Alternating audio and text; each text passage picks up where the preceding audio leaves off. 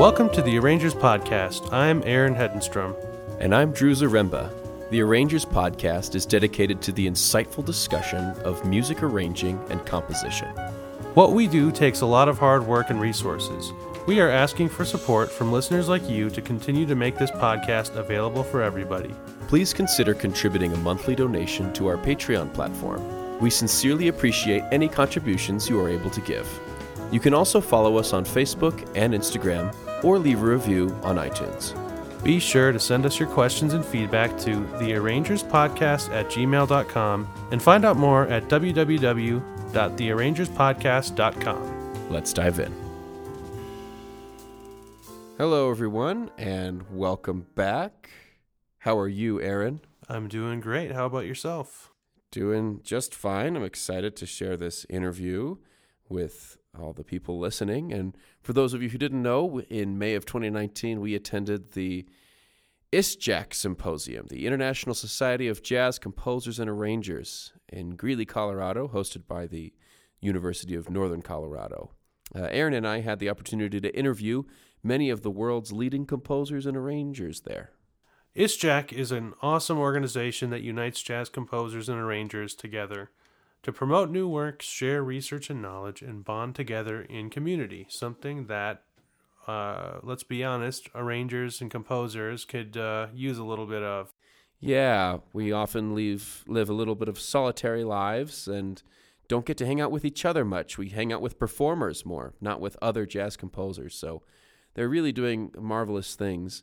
And uh, it was just a what a fantastic opportunity to meet a bunch of people including uh, a person who's now very much on our radar. I, I'm sad that I didn't know more about her before, but uh, the interview today is with Christine Jensen, an interview that you did. Isn't that right, Aaron? Yep, I got to sit down with Christine Jensen, fantastic big band leader, small group leader, saxophonist, educator, lives in Montreal and teaches at McGill University, uh, which is, right. you know, an outstanding school for uh, for music, and we had a great chat. She's a super nice and fun person to talk to. Um, and her music is stunning. I, I, you know, since we talked, I've listened to a lot of her compositions, uh, which are available online, and I have to say, um, she's one of my favorite writers. Yeah, she has a very unique voice that combines uh, many different elements of modernism and laced with tradition. Re- recommend that you all check her music out. And we knew that we had to uh, interview her as she was one of the featured panelists at the 2019 ISJAC conference. Um, she's released many albums, six albums as a leader, uh, three small and three large ensemble. Christine has really become an in demand composer, arranger, and clinician all around the world and has traveled to several continents and, and many countries to be a featured performer and have her music played by by groups all across the globe. It was really a privilege to have the opportunity to sit down with her and and uh, you know see where her mind is at. We hope that you really dig the interview. So let's get right to it. We're here with Christine Jensen, and we're gonna get into a few different questions that we've um, crafted ahead of time. And uh, so, first of all, what are two or three things, uh, maybe experiences you've had uh, along the way that have made a big difference in your writing career or in your education in, in writing jazz music or any kind of music? Uh, it's been tailored to writing. I mean, I'm a saxophone player that writes, or piano player that writes. Um, I'd say my biggest experiences have been on the bandstand, learning from others, learning from my mentors uh, in Canada and the U.S., and then maybe some. Upon realizing I really loved big band, not just playing it and the sound of it, but wanting to maybe try my own ideas with it.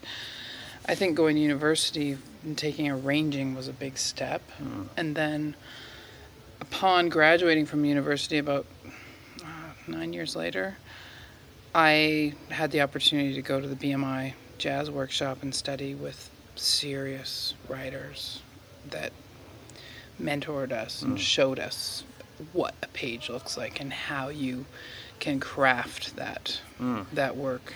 So that's from a writing perspective. I mean, I, I also think playing is a really integral part of my process as well.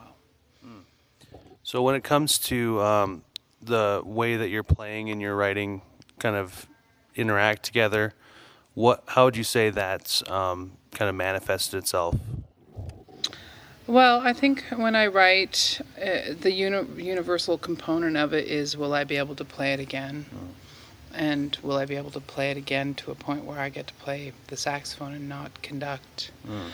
Um, sometimes that gets to happen, and that's when, like I, last week, I was in Trondheim, Norway, with a big band of young musicians that are university age at a very high level, and they I thought, oh, okay, they're calling me to do this, and I, I do this all the time. I go out and work with big bands, and and they're like, and we have a conductor, and I kept writing them every few months. Do you need me to conduct? Hmm. Do you need me to conduct? Like, no, no, it's fine. We have a conductor. You you you're just gonna play. So in a way, it was like this delicious dessert I got to eat Huh. cool. after all the work I've done. And they Yeah. really made a place for me to to put my own sound. I mean, sound is individual sound, and, and creating your own voice in this music is is uh, something that's really hard to do. And I've just been really lucky to have some strong guidance as a as a musician in that area. Yeah, because when when I listen to your compositions, like I, that's the sense I get is that you have a very unique, strong voice, and it's always a question that people ask. You know, it's like what what goes into finding a voice. You know, because there's obviously imitation is one of the first steps you do as a musician. And then from there, it's kind of, well, what's the next? You know, how do I emerge from that imitation phase? Do you have any insights and maybe some like what you've experienced in that regard? imitation it's a very important it's an important process to go through i think. That whole idea whether you're a saxophone player transcribing cannonball or um, an, an arranger sitting down and doing an eight bar exact replica of thad jones tootie these and you have to do it yourself by hand or by ear. Those are your those are your tools your hands and your ear especially your ears and the sound you get to make. And uh, i think I get worried sometimes because I don't know if we we are thinking with our voices enough, like literally the voice, hmm. singing, singing wise. This is one thing I've also experienced a lot of through being in choirs as a kid and then hmm. again revisiting the idea of song in in Scandinavia especially everybody sings hmm. They all have to sing. I mean, they don't have to. They, it's just part of their culture. And I think it's something we lose. Although, again, going into Carla Bley or Mingus or the you know the Masters, they come out of the church. They've been singing all the time too. Right. Yeah. So uh, it's something we can't. Uh, um, it- it's something that you have to do and put it into your music to make it kind of more individual, and that might be a place to think about. But uh, emulation is always a step toward finding your own voice, and there's a point to stop. Mm. And hopefully, you have good mentors that tell you when you should stop or keep going to get to that point. Yeah, interesting. Yeah, so with your personal, you know, learning process when you were first kind of exploring this, do you have a, a moment that you kind of felt like it's my time to venture off into my own territory? Um, as a big band writer specifically, or as a Yeah. player, or Or as an artist, anything, yeah. Oh, I, I think you know I, I'm really lucky because the biggest mentor in my life is my older s- older sister Ingrid, who, who plays trumpet, and she. I, I don't think anyone else, maybe Randy and Michael Brecker had the same thing. I don't hmm. know, but it's this thing where it's like, man, the older sibling's doing it, Yeah. and the younger sibling is either gonna run with all the mistakes the older sibling gets to make or the, all the successes they make Yeah. and they get to d- kind of make choices based on on whether they want to go with it or go another way. You can't be the same person twice, you know. Sure. You can't do the same thing twice. And um, I think that was that's like a really big thing. I have someone that's that's easily able to critique me, and I can take it. And Mm. then on another level, my husband is also a composer and a saxophone player, so that's really easy to get um, a lot of conversation going and a lot of listening going, critical listening together on our music. I mean, he gets me to conduct his music. I get him to play on my music. Cool. So yeah. there's so much uh, feedback I get to have and and risks I get to take because I know I'm going to get the feedback on Mm. it. Yeah. That's great. Yeah, I think it's really cool, and you have musical families that all kind of commit so heavily to it. And um, let's see, um, what are some of your key influences, if you were to name a few composers that really, or arrangers that really, you know, guided your sensibilities? I'd say the first one is Sammy Nestico. Mm. Just that clarity and that, like, how do you make it such a simple thing so beautiful? Hmm. Um, and clear sectional writing and enjoying playing in a section because of his his arranging. Um, and that's as a student, as a kid, that's probably the first name I remember. Right. right? Um, after that, Thad Jones. After that, I would put, uh, I kind of grouped them together Maria and McNeely and Brookmeyer, Yeah. even though they're all students of each other. But um, there's that contemporary American thing. Mm-hmm. And now, you know, again, the missing voice is Carla. She's got all this Americana. But actually, I used to listen to the Liberation Orchestra before all of this stuff, and I thought, what an interest! I don't know what they're doing. Like it was a little more. I've actually find it really creative music Mm-hmm. Mm-hmm. and personalities that stand out so heavily from their relationships with each other as musicians. Mm. Very cool. Yeah, it's always good to know, you know, the composers you look up to, who they listen to, and certainly you're you're one of those people. So, so thank you for sharing that. Um, let's see. So our next question that we kind of drafted up here is, um, do you have like an idea for what what's a good trend and what's a bad trend you might see in composition and arranging? Maybe in students or maybe just in the world at large. Wow, good and bad trends. I, it's such a small world, what we're trying to do. And I would say the bad trend is we're avoiding swing sometimes. Sure. Depends what school you're coming out of, I guess. Mm-hmm. Um, I think the good trends are, are that we're we have so much access to other music now at our fingertips that Mm. people are. I'm hearing a lot more colorful world sounds that remind me of what Gil Evans might have been shooting for later, and especially well through his whole life, but Yeah. later in life, like just trying to make a new sound Hmm.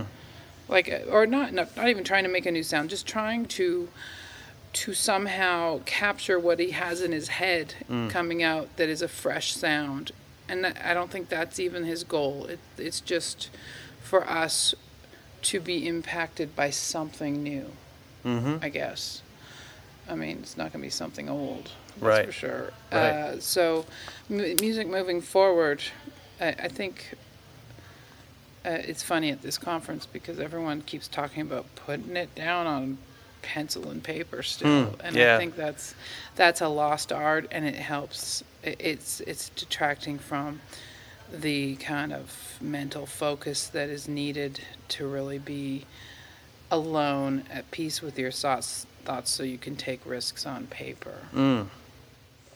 So would you say that you like to work with pencil and paper along the way? Yeah, I like I like what Vince was saying about the grid and Hmm. and like starting with no grid, Okay. Yeah. right? And just shaping things and and you have choices of how you're going to shape things. I, I'm always thinking about melody in one setting, harmony in one setting, and rhythm in one setting, Mhm. and how each can somehow add something different Mhm. to what might what might come out as the normal. So trying to mess up one of those things is one of my goals usually. Yeah. um, along those notes with the process of writing, you know, it's interesting to hear different people's process, and like in some ways, everyone has a similar process, but a lot of times it varies from person to person.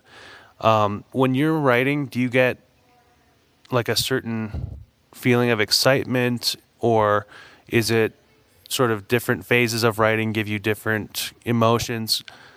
because I find that a lot of people say, you know, the first idea might be really exciting, and then the second phase where you have to really develop those ideas is just hard work. And I'm just wondering if you have any, you know, insights along those lines. I think it's all hard. um, sometimes it's all easy, but um, it, it just there's so many factors involved for me when I'm writing. Am I writing for myself? Am I writing for someone else? What are my parameters on it? Lately, I've been getting a lot of that that side of it, hmm. and I I think the easiest place for me to write is when I write for myself and the musicians I'm thinking of hmm. because there's much more flow to it mm-hmm. for me.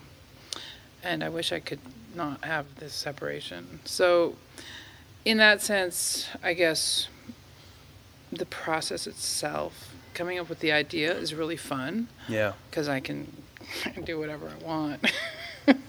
I can throw it away. I can Yeah. continue it. I can see how far I can go. I might still throw it away, but um, I also might save it Mm. because it's not the right one for the right time. And I love doing that. So I have many Yeah. books full. I go back and I still sort of hash through ideas. Um, which is really that, that I had done previously, which is kind of a fun. So it's, it's always my last desperate attempt at starts. Mm-hmm. Right. but then I've, I I also work on having lots of different tools. Like a place like this, I get a lot of ideas from other composers on on adding to my bag of tools of how to start mm. or how to how to work on pacing. Pacing is a mm-hmm. big one. Sure. Yeah. I can write a small lead sheet and have a certain pacing, and then I can have to write a you know six minute work for a large ensemble, and it has to have a certain pacing. And sometimes they turn into twenty minute works. Yeah. Yeah. Yeah. So, um, being the busy working musician and educator that you are, um, what does your schedule look like in terms of writing? Like, how what what uh, kind of time do you set aside or find to work on this? What does kind of the flow of that look like?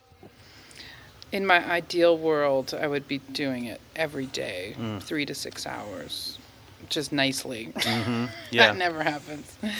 but I do. I do set.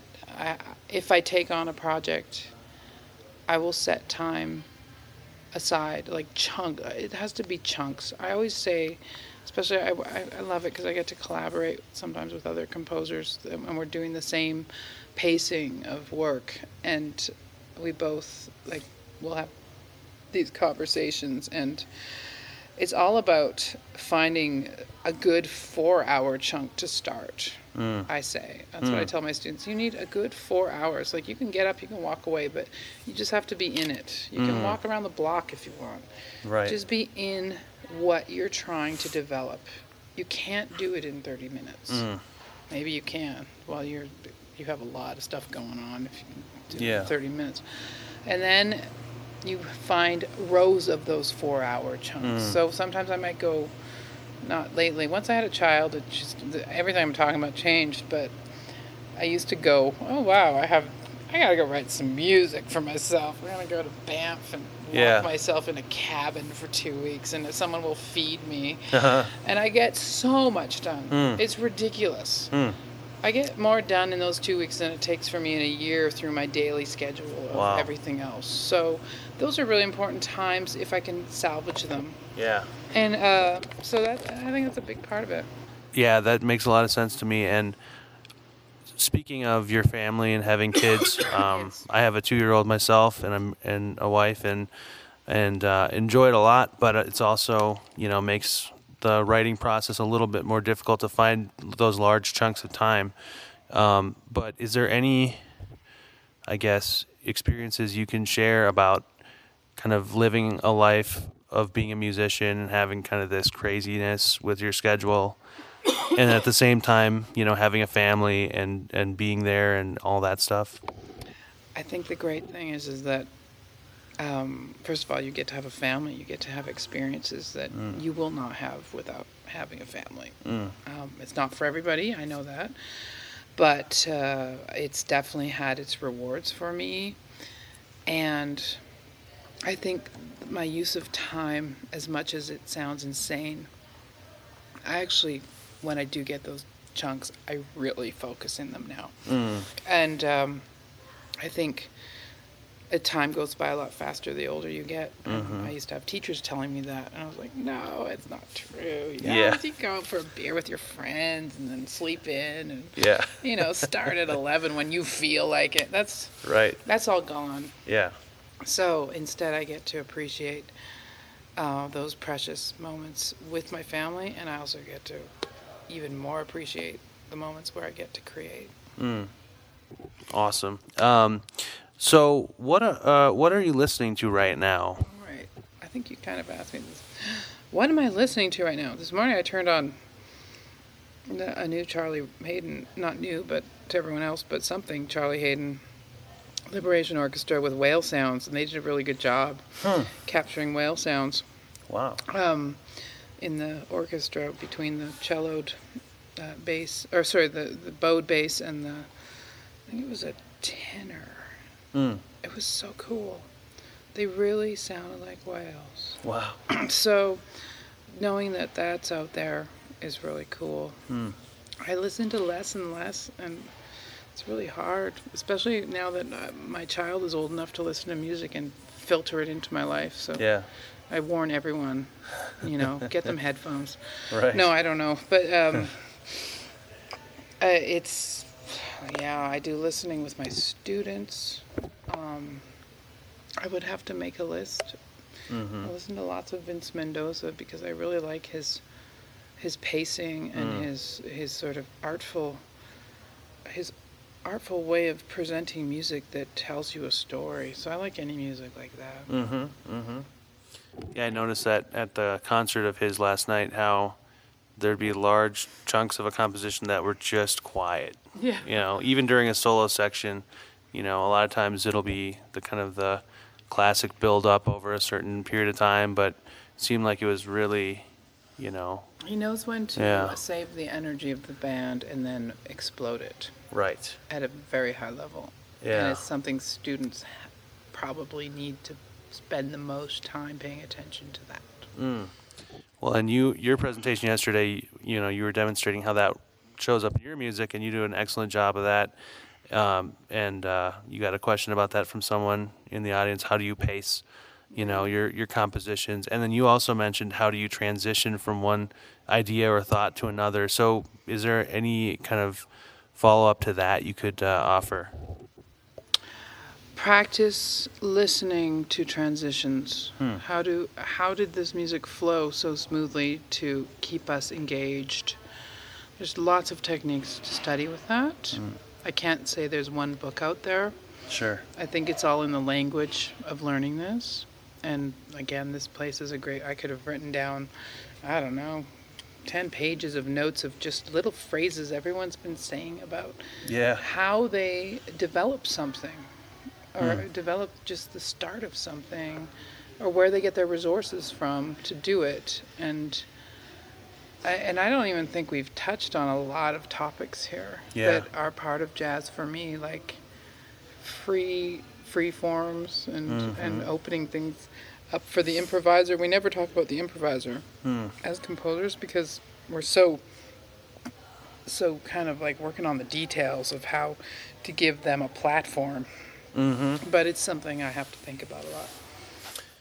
Yeah, when you were showing the example of your piece about the um, political movement in Canada, um, that was super cool. How like the you were mentioning the tenor soloist had so much space that you probably never given a soloist that much space before, Yeah. and it worked out so great. And I was just wondering, um, what do you think about when you have a soloist in mind and like you're kind of coming up with all the stuff around it? I really am just thinking of having a conversation between two groups or, or two people. And how is that conversation going to go? Is it going to be very eloquent and big statement made and a small response?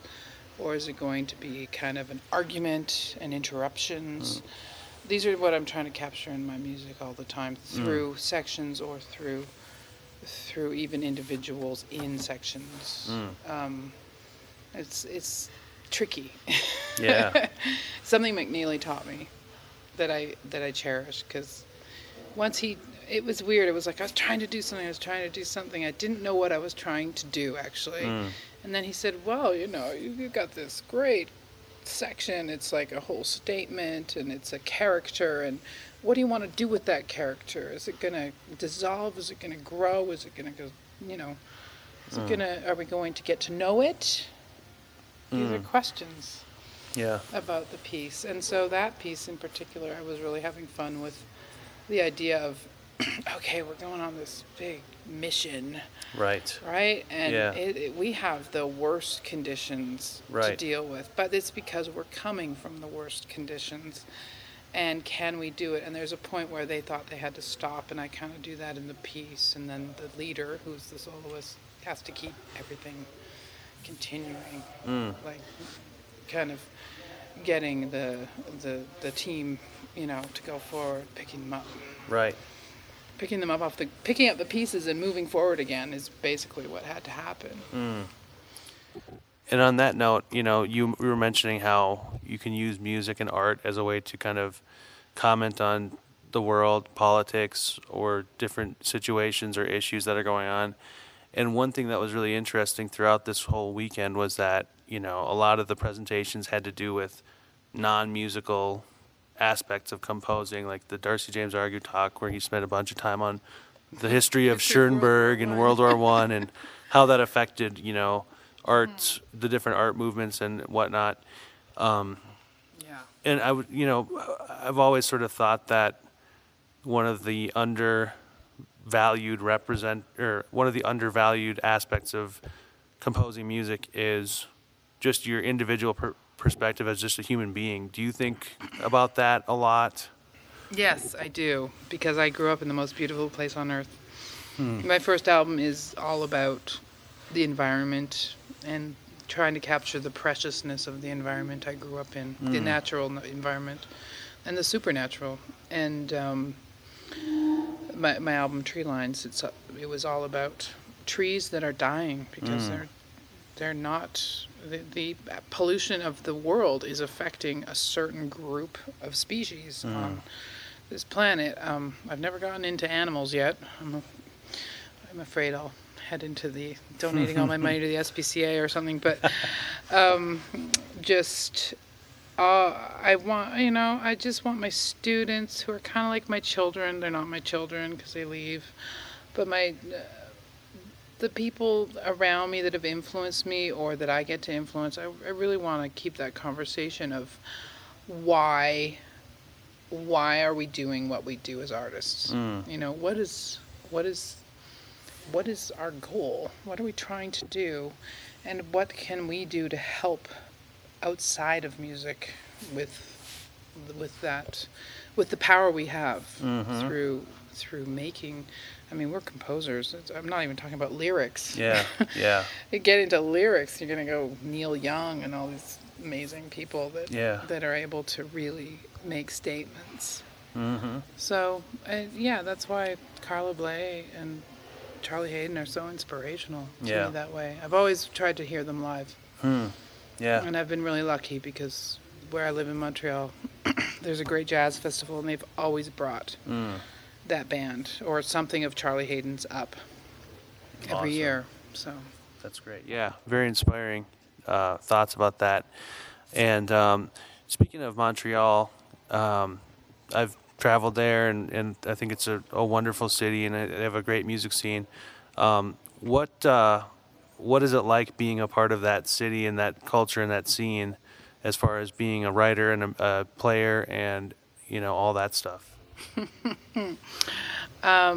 If you ever check out Rufus Wainwright, Yes. he's a great, great songwriter, and has a really unique sound. He's from Montreal, and he's always said, "I've always felt like an alien landing in my own city." Ah, Eh, or something like that. And I feel the same way. I'm always like, I'm kind of an alien. I'll never be a part of huh. Quebec. It's it's its own.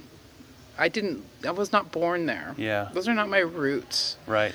But man, it is like the most fun place to just, if I need to, at any drop of the hat, have a great band play Huh. my music.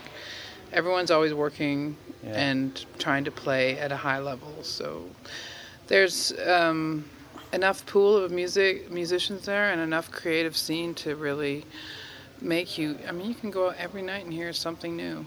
Cool. Yeah. Very cool. So, what uh, what's something about you that people should know, or that you'd like to tell people about? Something you like to do outside of music, or a hobby or an interest that you have. Ooh, that's a good one. I think if I ever get a day off, I like to just get on my bike. Hmm. Yeah, and bike around. We have great bike paths, and or in the winter. Oh, this is a good one. This is how lucky I am to live in a city that's really cold. Ah. Is that we have a mountain that is sort of the middle of the city, Okay. and in the winter, my husband and I will go, okay, let's drop Liv off at school or at the bus. And we throw our skis in the car, and within five minutes, we are cross country skiing in the woods. That's yeah, awesome. we live downtown. That's awesome. Yeah, and we really try to do it as much as we can. That's super cool. Did you grow up cross country skiing? Not at all. I grew up downhill, actually, Oh, okay. on the West Coast. Gotcha. So it was a little more expensive in trying. But cross country is a great thing for composers. It's very cheap. Yeah. to do. You just have to get some skis, and there's lots of free trails. So Yeah. it's just a really nice, peaceful thing to do. Mm-hmm. And it's weird because you're in the middle of a city with trees, but Yeah. you can sort of feel the cities around the country as opposed to the other way. Right. So That's it's cool. kind of a cool thing. I've had a very similar experience because I grew up in St. Paul, Minnesota. My grandpa was a avid cross country skier, and um, I was part of the cross country ski team in high school. Oh, cool. So we would do in, in you know it's very similar Minneapolis, St. Paul with the parks. Yeah. You can kind of go skiing within the city. Um, and so I, I always like to get to know what people like to do outside of music because sometimes we can get so focused on what we do. yeah. It's nice to to think about you know the human side of things. Yeah, so and if I have time, you know, the other the other opposite thing, if I have time, I love cooking and I love baking like recipes my grandmother and my mother used to Mm. make. So cool. if if I can get there, I do. That's fun because when I'm composing, I can do longer recipes. Yeah. Oh, cool. But You can kinda wait for it to cook. I've been cook and touring and teaching so much, it's, I feel like I'm losing my skills. So yeah. What's your favorite? Uh, what's your favorite dish or, or thing to cook or bake? Um, oh, that's a good one. What do I always? I always make banana bread, my grandmother's recipe, and I always um, I can make some fast pasta dishes that are great. Nice. Yeah, Nice. it's the step Italian in me that I grew up with. Yeah. learning to cook real Italian. Yeah. Yeah. Oh, that's awesome. Oh, and then the Danish. I have a Danish background, so I love. Once a year, I make gravlax, Yeah. and Cool. we have a gravlax party Huh. in the dead of winter. Wow. Yeah. Have you ever had lutefisk? No, I don't want to eat that. Yeah, I mean, But you know, there's some good smoked fish too. yeah. Yeah. I get into it. I was just in Norway. It reminded me. Oh yes, I must eat more fish. Yeah. Yeah. Yeah. Um. Okay. Well, cool. Did Did you have any other um, final thoughts or maybe advice for aspiring writers? Go to the library and look at the scores while you listen to the music. Ah. That's my one of my favorite things to do, and you learn a lot. Huh. Yeah. Yeah. Uh, do you have a, a library that you go to at your school? Yeah, I have a great library. Okay. McGill nice. has a fantastic library. Or I or I just collect scores as I go. Sometimes Hmm. um, I might meet composers or yeah. There's a lot of paper in my house. Mm. And is this classical and jazz and everything in between? Oh, I love looking at classical scores, Mm. especially contemporary. I just want to know how did they write this out? I just want to. It's like the it's it's art on its own. Yeah. You know. Yeah. Like I really got into Steve Reich for a while. Like, how can you have that much minimalism going? Like, how Yeah. often did you write the passage, kind of thing? I- I, Right. just want to know these things. How does it kind of Yeah. practically manifest itself for the player Yeah. on the page? Um, very cool. And uh, where can people check out your music if they would like to follow up and, and do a deep dive? I'm gradually working on my print publish print publishing with my website uh, that took me on, or my my company that took me on. It's a good friend of mine. He's plays in my band. He's my librarian. He's my copyist. Um, he's my editor. His name's Taylor Donaldson. He's awesome, and he's in Montreal. And he started a company called Whitewater.ca. I think it's in the program here and he's produced. He, his goal is to put out Canadian jazz composer big band works. Oh, great. And so he's cho- chosen five of us so Okay. far to work on um, selling our charts, and you can do study scores, and you can listen to clips of the music. Fantastic. But uh, man, all my all my big band stuff is on iTunes and Spotify because I'm with a label that does that. And Sure. I don't actually care yeah. right now. Right. I just want people to be able to hear it. Right. Right. I'm terrible. I- I hate it all. Yeah. and you can, um, you know, nicely try to buy them the physical copies from the record label I'm with, which is Justin Time Records. okay. Fantastic. Yeah.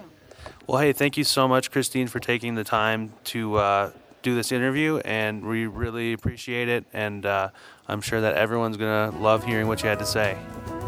Thank you. I love Colorado. Yay! All right. Thanks for listening to this episode of the Arrangers Podcast. If you enjoyed what you just heard, you can support us directly with a small donation on Patreon or by sharing this episode with a friend. You can hear lots of other interviews, score studies, and fun discussions at www.thearrangerspodcast.com or wherever you find podcasts. Bye for now and keep writing.